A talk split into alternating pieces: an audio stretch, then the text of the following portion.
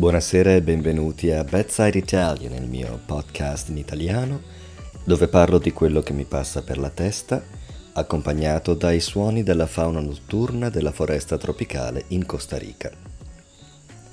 Stasera vi voglio parlare di un film che ho visto domenica sera, in realtà ne ho solo visto metà, che si chiama, è un film famosissimo degli anni 60 che si chiama The Sound of Music e in italiano si chiama Tutti insieme appassionatamente e alla fine del podcast spenderò alcune parole su questo titolo.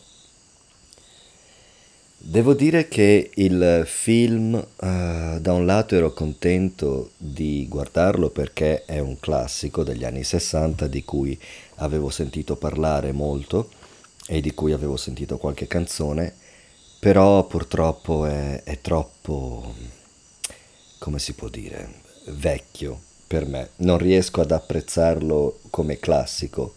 Era proprio un tipo di comicità, un tipo di recitazione.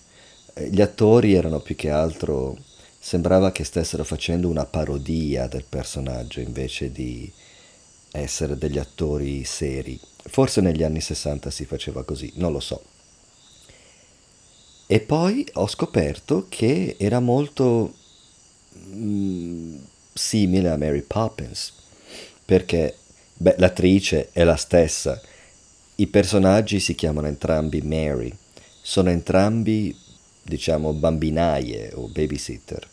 E anche entrambe assegnate a dei bambini impossibili, entrambe uh, cambiano il cuore del padre severo, il che ha fatto che vedessi Mary Poppins come una sequela un po' sdoganata o come si può dire, cheap di, di questo film. Praticamente Mary Poppins, che era l'unico film che conoscevo io crescendo, adesso mi sembra solo la versione Disney di quest'altro film, uh, um, The Sound of Music. È come Sister Act 2, come tutte le sequele ah, il primo film ha fatto successo, allora facciamo un film simile sulla stessa trama, così avrà anche lui successo. Peccato perché Mary Poppins sembrava un bel film e, e rimane un bel film, però adesso non posso ignorare che è stato fatto molto sulla traccia di The Sound of Music.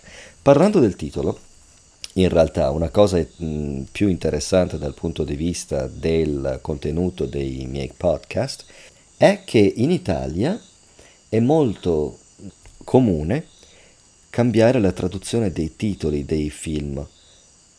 In realtà non sarebbe legale. Ho letto un articolo forse cinque anni fa su internet che spiegava come in realtà non fosse legale, eh, però l'Italia continua a farlo. Per esempio, See no evil, hear no evil, non guardarmi, non ti sento non è la traduzione esatta.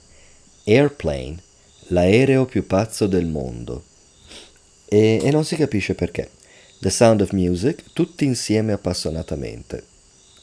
Qualcuno non lo so, sinceramente non so spiegarlo. E poi ci sono anche degli aggettivi che vengono usati come svitato. Uh, tutto deve essere per forza pazzo, uh, svitato, Uh, svitato vuol dire unscrewed o loosely screwed e vuol dire pazzo. Appunto, airplane, l'aereo più pazzo del mondo. Ma perché?